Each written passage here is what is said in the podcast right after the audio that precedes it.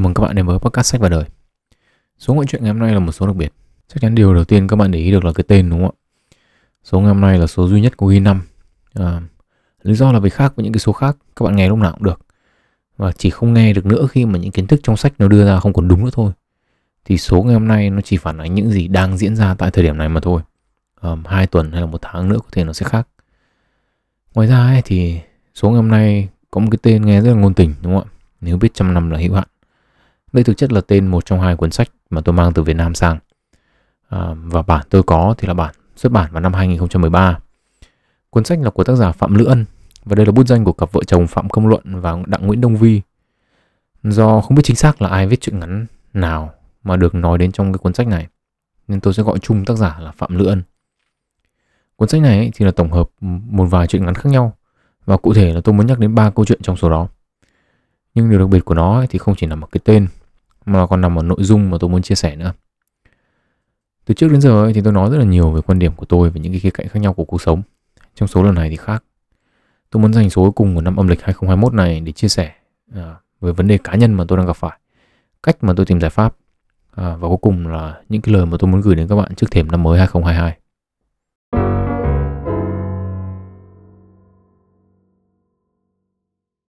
Thực sự là tôi phải suy nghĩ rất là nhiều để xem xem là có nên làm cái chủ đề này hay không. Vì tôi không có thói quen chia sẻ ừ, vấn đề cá nhân hay là cảm xúc của mình. Tôi cho rằng đó là việc không mang lại giá trị cho ai cả. Nhưng mà trước khi nói đến nguyên nhân tại sao tôi quyết định nói về vấn đề này ấy, thì đầu tiên là hãy nói về vấn đề mà tôi đang phải đối mặt trước. Vấn đề lớn nhất của tôi tại thời điểm hiện tại ấy, là sức khỏe và mặt tâm lý của tôi nó không được tốt. Có những thời điểm uh, trong thời gian vừa qua thực sự nó khá là tệ. Điều này thì thể hiện ở cái việc là thời gian cũng như cái chất lượng ngủ của tôi nó giảm rất là mạnh. À, chắc chỉ còn được một nửa so với trước. À, cũng có những tuần tôi à, chán ăn và nếu không tự ép mình ăn thì có ngày tôi không ăn gì cả. Nhưng có lẽ vấn đề lớn nhất là tôi mất hứng thú với tất cả mọi thứ. À, từ những thú vui trước đây như là chơi game, xem phim hay là cả những hoạt động mà trước đây tôi biết chắc chắn là tôi sẽ vui. Ví dụ như xem video về khoa học hay là thậm chí đọc sách hay là đi tập chẳng hạn. Tất cả những điều đó thì nó không đều không còn cho tôi cảm giác hứng thú nữa. À, tính chuyện nay là tôi đã nghỉ tập được hơn một tháng. À, ngay cả động lực để làm sách và đời tôi cũng không còn. À, mặc dù có thể nói là những cái lời động viên của các bạn những người nghe podcast của tôi là cái lý do để tôi chui ra khỏi giường trong rất là nhiều ngày. Bốn số gần nhất của sách và đời và thậm chí là cả số ngày hôm nay nữa đều được làm không phải vì động lực mà là dựa trên thuần túy là kỷ luật. Và như lần trước thì tôi đã nói thì tính kỷ luật của tôi đơn giản là việc tôi tự nhắc mình là đây là một việc cần phải làm uh, tôi tự đặt ra cho mình deadline và tôi sẽ cố gắng bằng mọi giá để hoàn thiện nó thú thật là cho đến thời điểm viết script cho số podcast này thì tôi còn chẳng còn đủ sức để tự kỷ luật bản thân um, để đọc hay là chọn bất kỳ một cuốn sách nào cho số tiếp theo nữa À, vấn đề về mặt tâm lý của tôi thì có vẻ xuất hiện từ cuối năm 2020. À, nó có giảm dần ở một vài thời điểm trong năm 2021. Nhưng mà đến khoảng giữa tháng 10 năm 2021 ấy, thì có vẻ như là nó xuất hiện lại và nó tăng cường độ. Có lẽ phần nhiều là do bận quá mà tôi cứ lờ vấn đề này đi. À, đến thời điểm mà rảnh hơn ấy, thì biểu hiện nó có vẻ rõ ràng. Tôi nghĩ là ở đây thì có thể một có vài nguyên nhân. À, đầu tiên là chắc chắn là do covid rồi đúng không ạ? Chỗ tôi thời gian lockdown trong năm vừa qua nó rất là dài. Trong suốt thời gian đó thì tôi không gần gần như là không gặp mặt bất kỳ ai cả. À, tất cả những buổi meeting hay là những cuộc nói chuyện của tôi thì đều online. Và tôi nghĩ đây là thời điểm đầu tiên mà những cái vấn đề về tâm lý của tôi nó xuất hiện. Tuy nhiên nếu lockdown covid ấy, là cái điểm bắt đầu ấy, thì có lẽ nguyên nhân lớn nhất khiến cho nó trầm trọng hơn là do ở đây tôi không có bạn. À, nó là không có bạn thì cũng không chính xác 100% vì tôi thì cũng chơi với cả một vài người trong trường và tôi khá thân với một cậu em. Tuy nhiên ấy thì do có những cái sự khác biệt nhất định à, về mặt tuổi tác về mặt thói quen về mặt hành vi mà tôi vẫn cảm thấy thiếu những cái sự kết nối của những cái mối quan hệ xã hội và thực sự là có phần lạc lõng. À, tôi thì nghĩ đây là sự cô độc um, trong chuyện ngắn những cái khoảng trống không phải để lấp đầy trong cuốn nếu biết trăm năm là hữu hạn ấy thì tác giả phạm lữ ân có một cái đoạn định nghĩa về sự cô độc như này. Tôi xin trích nguyên văn. Cô độc đó là khi tâm sự ngổn ngang trong lòng mà không biết tỏ cùng ai kể cả cha mẹ hay những người bạn thân thiết nhất là khi ta thấy mình như bị bỏ rơi trong một thế giới đang rộng ra mãi là khi ta thấy tràn ngập trong tâm hồn một nỗi buồn dai dẳng không tên. À, tôi thấy nó có vẻ giống như trường hợp của mình. Xa hơn một chút nữa là việc thiếu một người bạn đồng hành tôi tôi luôn có niềm tin rằng mình là một người độc lập rằng mình có thể làm mọi thứ mà không cần có ai bên cạnh. Cho nên bây giờ thì tôi vẫn nghĩ rằng mình không cần có người bên cạnh. Nhưng mà tôi cũng tự thấy rằng là mình đang đánh giá hơi cao bản thân mình. Trong những năm đại học ấy thì cũng ở nơi đất khách quê người thôi nhưng mà tôi thì luôn có người ở cạnh không chỉ giúp tôi tiến đến phía trước mà còn ở đó trong những cái lúc tinh thần của tôi nó đi xuống như này. À, nhưng mà nói như thế thì không có nghĩa tôi kêu ca về tình trạng của mình. Trước khi quyết định đi du học năm 2019 ấy thì tôi đã tự nói với bản thân mình như này tôi muốn dành 5 đến 6 năm tới chỉ dành cho bản thân mình thôi. Muốn làm gì thì làm muốn thử cái gì thì thử muốn theo đuổi cái gì thì theo đuổi. Và không vướng bận gia đình họ hàng hay là bất kỳ một cái vấn đề gì mà có thể làm cho mình mất tập trung cả. Trong thời gian đó ấy, thì tôi đặt ra mục tiêu là phải tìm cho mình một cái gì mình làm tốt cái gì mình thích. Và tìm được cái gì mà mình đam mê được nữa thì tốt. Nói ngắn gọn là tôi muốn tìm xem là mình đứng ở đâu trong cái xã hội này và mình cống hiến được cái gì kết thúc khoảng thời gian đó thì tôi sẽ nghiêm túc với những cái dấu mốc tiếp theo trong cuộc đời của một con người. Khi mà suy nghĩ như thế thì tôi biết là cái việc đặt những cái mối quan hệ sang một bên ấy thì chắc chắn là nó sẽ có ít nhiều ảnh hưởng. Và tôi thì đã sẵn sàng trả giá cho nó. Nhưng mà cái giá thực sự của nó thì nó đắt hơn tôi nghĩ. À, một phần đội giá lên thì tôi nghĩ là do covid. Giống như tôi nói ở đầu ấy, thì cái việc chia sẻ vấn đề của tôi không phải là cái tôi muốn làm. Tuy nhiên ấy, thì có ba lý do khiến tôi quyết định nói về chủ đề này. Một vì tôi đã từng nói với các bạn rằng sách và đời phản ánh con người và suy nghĩ của tôi về cuộc sống và rằng khi tôi trưởng thành ấy, thì sách và đời cũng thay đổi. Tôi muốn giữ cái lời nói của mình. Trưởng thành ấy, giống như tôi nói, là một chuỗi những cái khoảnh khắc mà chúng ta lớn hơn một chút. Mỗi lần lớn là một lần thay đổi để thích nghi với môi trường. Và đương nhiên ấy, là cái quá trình trưởng thành đó nó bao gồm cả những khoảnh khắc tốt cũng như là tồi tệ. Bao gồm cả thành công cũng như là những vấn đề chưa giải quyết. Thứ hai, là tôi cho rằng việc nói ra những vấn đề của mình là cần thiết trong thời điểm hiện tại. Tôi để ý thấy có vẻ như nhiều người theo đuổi cái sự uh, hào nhoáng quá. Uh, vui vẻ này đẹp này giàu này một cuộc sống long lanh trên mạng xã hội. Nhưng mà thực tế thì nó như thế nào? Uh, nếu mà đúng là cuộc sống của họ nó long lanh như thế thật thì tôi cũng xin chúc mừng. Có điều thì tôi không nghĩ tất cả đều như thế. Chúng ta chỉ mang những cái đẹp nhất chúng ta cho lên facebook thôi. Nhưng mà vấn đề là người khác khi mà người khác nhìn vào những cái long lanh của chúng ta người ta cho rằng cuộc sống của chúng ta rất là tốt rất là tuyệt vời à, nếu đã không được long lanh như thế rồi thì tất cả những cái đấy nó chỉ là cái phong bạt chúng ta dựng lên để cho người khác nhìn vào thôi đúng không ạ? À, nhưng mà thực sự là mình có thể dựng một cái gì đấy lên để cho người khác nhìn vào nhưng mà mình không thể nào tự lừa bản thân mình mãi như thế được. Cá nhân tôi thấy rằng ấy, mình đang là người như thế. À, bạn bè tôi nhìn vào thì có thể thấy là chẳng có vấn đề gì cả. Những người tiếp xúc với tôi hàng ngày cũng có thể thấy chẳng có gì thay đổi nhưng mà tôi thì không cảm thấy thế.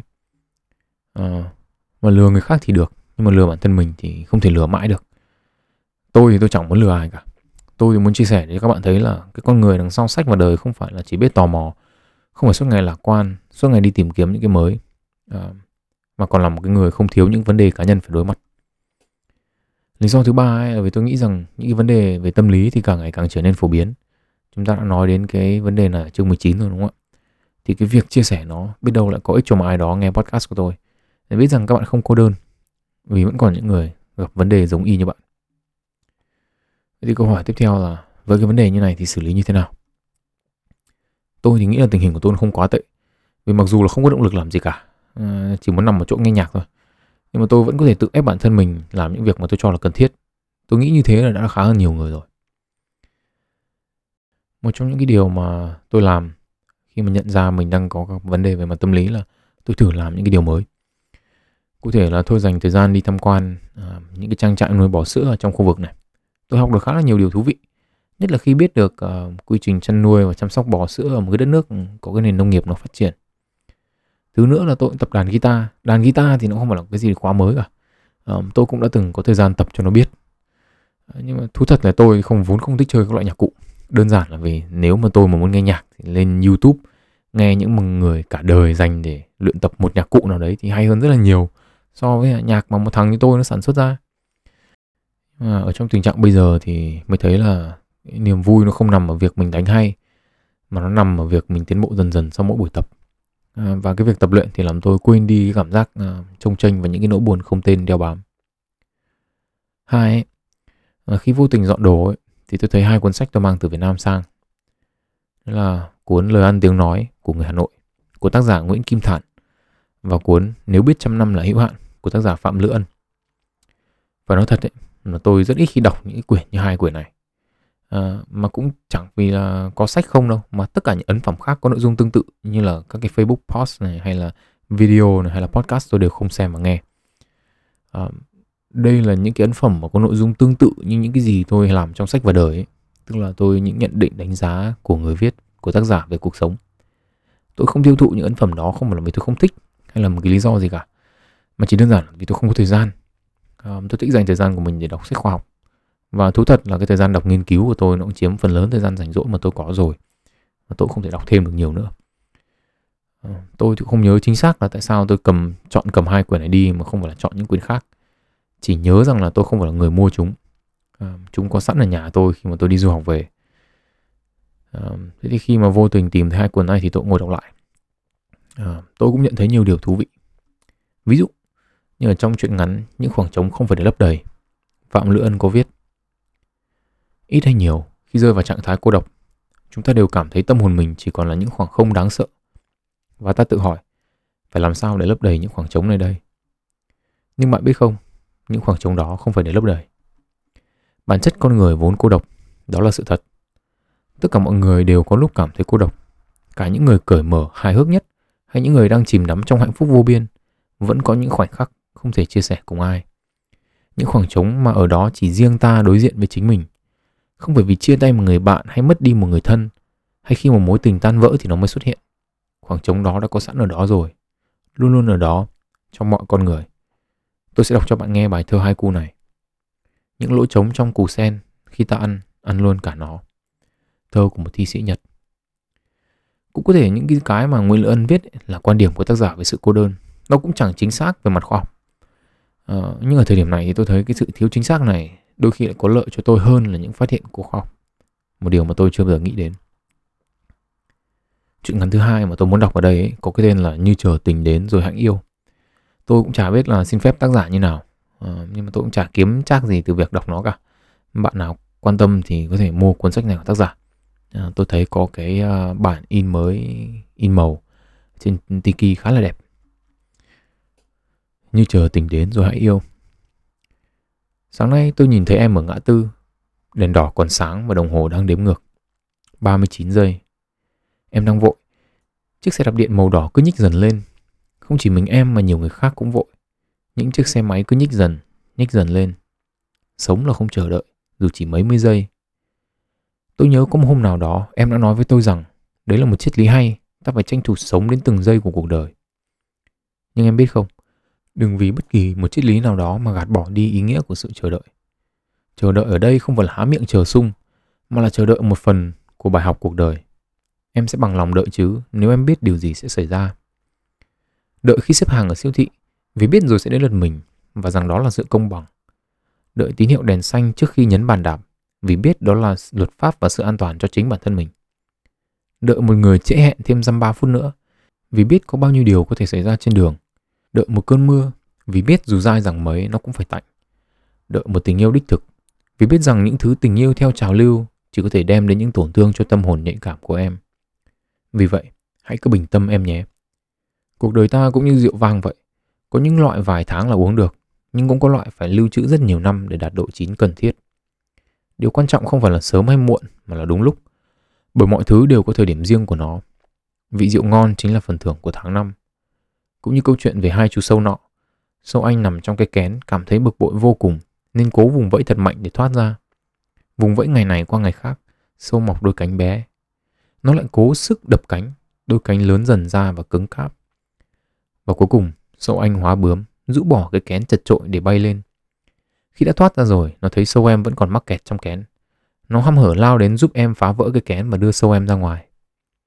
Thế nhưng, em biết không, Sâu em mới chỉ có một đôi cánh mỏng manh. Nó không thể bay lên như anh và cũng không còn chiếc kén để bảo vệ thân mình. Bướm anh khóc ròng khi nhìn em bị đàn kiến tha đi.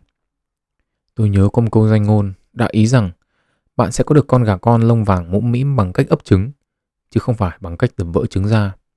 Vậy thì tại sao con sâu phải nằm trong kén đủ ngày rồi mới được hóa thân? Cũng như con người phải 9 tháng 10 ngày mới nên rời lòng mẹ.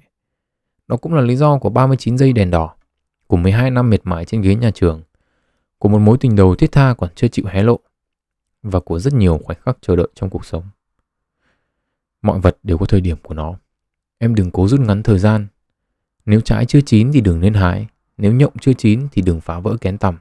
Nếu chưa gặp được một tâm hồn đồng điệu thì đừng trao gửi trái tim. Đừng để thế giới này tác động. Xuân qua, hè tới, đông sang thu về. Đừng nôn nóng khi nhìn thấy những loài cây khác đã khoe lá khoe hoa. Hãy cứ bình tâm. Hãy đợi thời điểm của mình em nhé. Hãy tận dụng khoảng lặng này để bồi đắp cho chính mình và học cách khám phá những điều sẽ xảy ra. Nếu em biết suy tư, khoảng thời gian chờ đợi không bao giờ là vô nghĩa. Vì thế, dù cuộc sống có trôi nhanh đến mấy, em nhớ để dành trong mình những khoảng lặng chờ đợi. Không chỉ như chờ đèn xanh bật sáng ở ngã tư, mà như chờ rượu chín rồi hãy uống, như chờ tình đến rồi hãy yêu. Những vấn đề về tâm lý của tôi ấy, có thể nhìn dưới góc độ nào đó thì cũng chỉ là những cái loay hoay của chú sâu để chui ra khỏi kén mà thôi. Và như thế thì điều tôi cần làm là kiên nhẫn và thử nhiều các giải pháp khác nhau cho vấn đề của mình trong thời gian sắp tới. Nói một cách khác là tiếp tục loay hoay. Điều duy nhất tôi cần thời điểm này có lẽ là thời gian. Có thể các bạn sẽ phải chờ đợi để nghe số tiếp theo. Nhưng có thể giải pháp sẽ đến sớm hơn hoặc tôi cảm thấy khá hơn và số tiếp theo sẽ ra đúng lịch. Tuy nhiên thì dù có nhanh hay chậm, trên tất cả tôi muốn tìm lại con người của mình. Một con người nhiều năng lượng, lạc quan và luôn có động lực để theo đuổi ý tưởng sống. Luận điểm cuối cùng của tôi là câu chứa tựa đề của cuốn sách. Nếu biết trăm năm là hữu hạn, cớ gì ta không sống thật sâu. Mỗi người trong chúng ta khi nghe câu này thì có thể cách hiểu có cách hiểu riêng của mình. Có thể hiểu rằng trăm năm là có hạn, chúng ta nên tranh thủ sống hết mình. Tôi thì tôi nghĩ rằng mình chắc quái thì đã sống được đến 100 năm.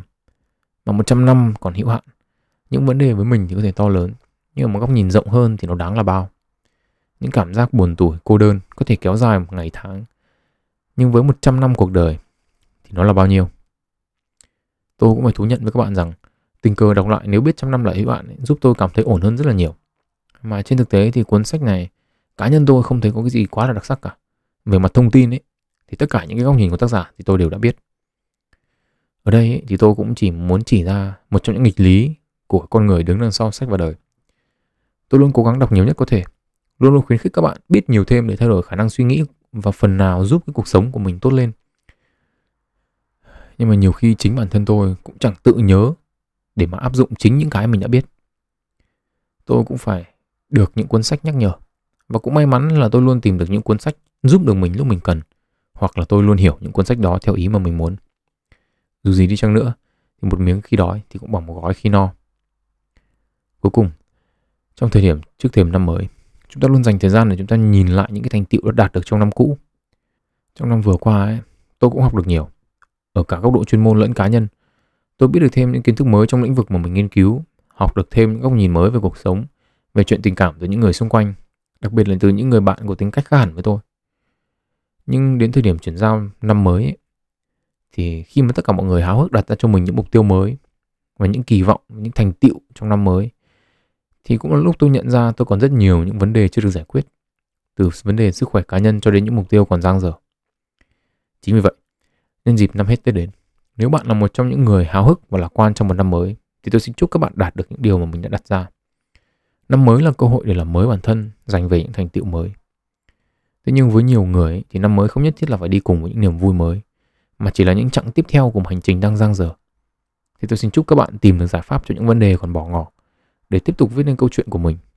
Hoặc chỉ đơn giản là như tôi, tìm lại được cái mình thất lạc trong năm cũ. Cuối cùng, xin cảm ơn các bạn đã đồng hành với sách và đời trong suốt một năm qua. Hy vọng rằng các bạn sẽ tiếp tục có động lực và sự hào hứng để cùng tôi viết tiếp những chương tiếp theo của sách và đời. Tên tôi là Nguyễn Tiến Đạo. Hẹn gặp lại các bạn ở số sách và đời đầu tiên của năm nhâm dần 2022. Chúc các bạn một kỳ nghỉ Tết an nhiên, yên ấm, tràn đầy hy vọng và không cô đơn dù bạn có ở đâu trên thế giới này.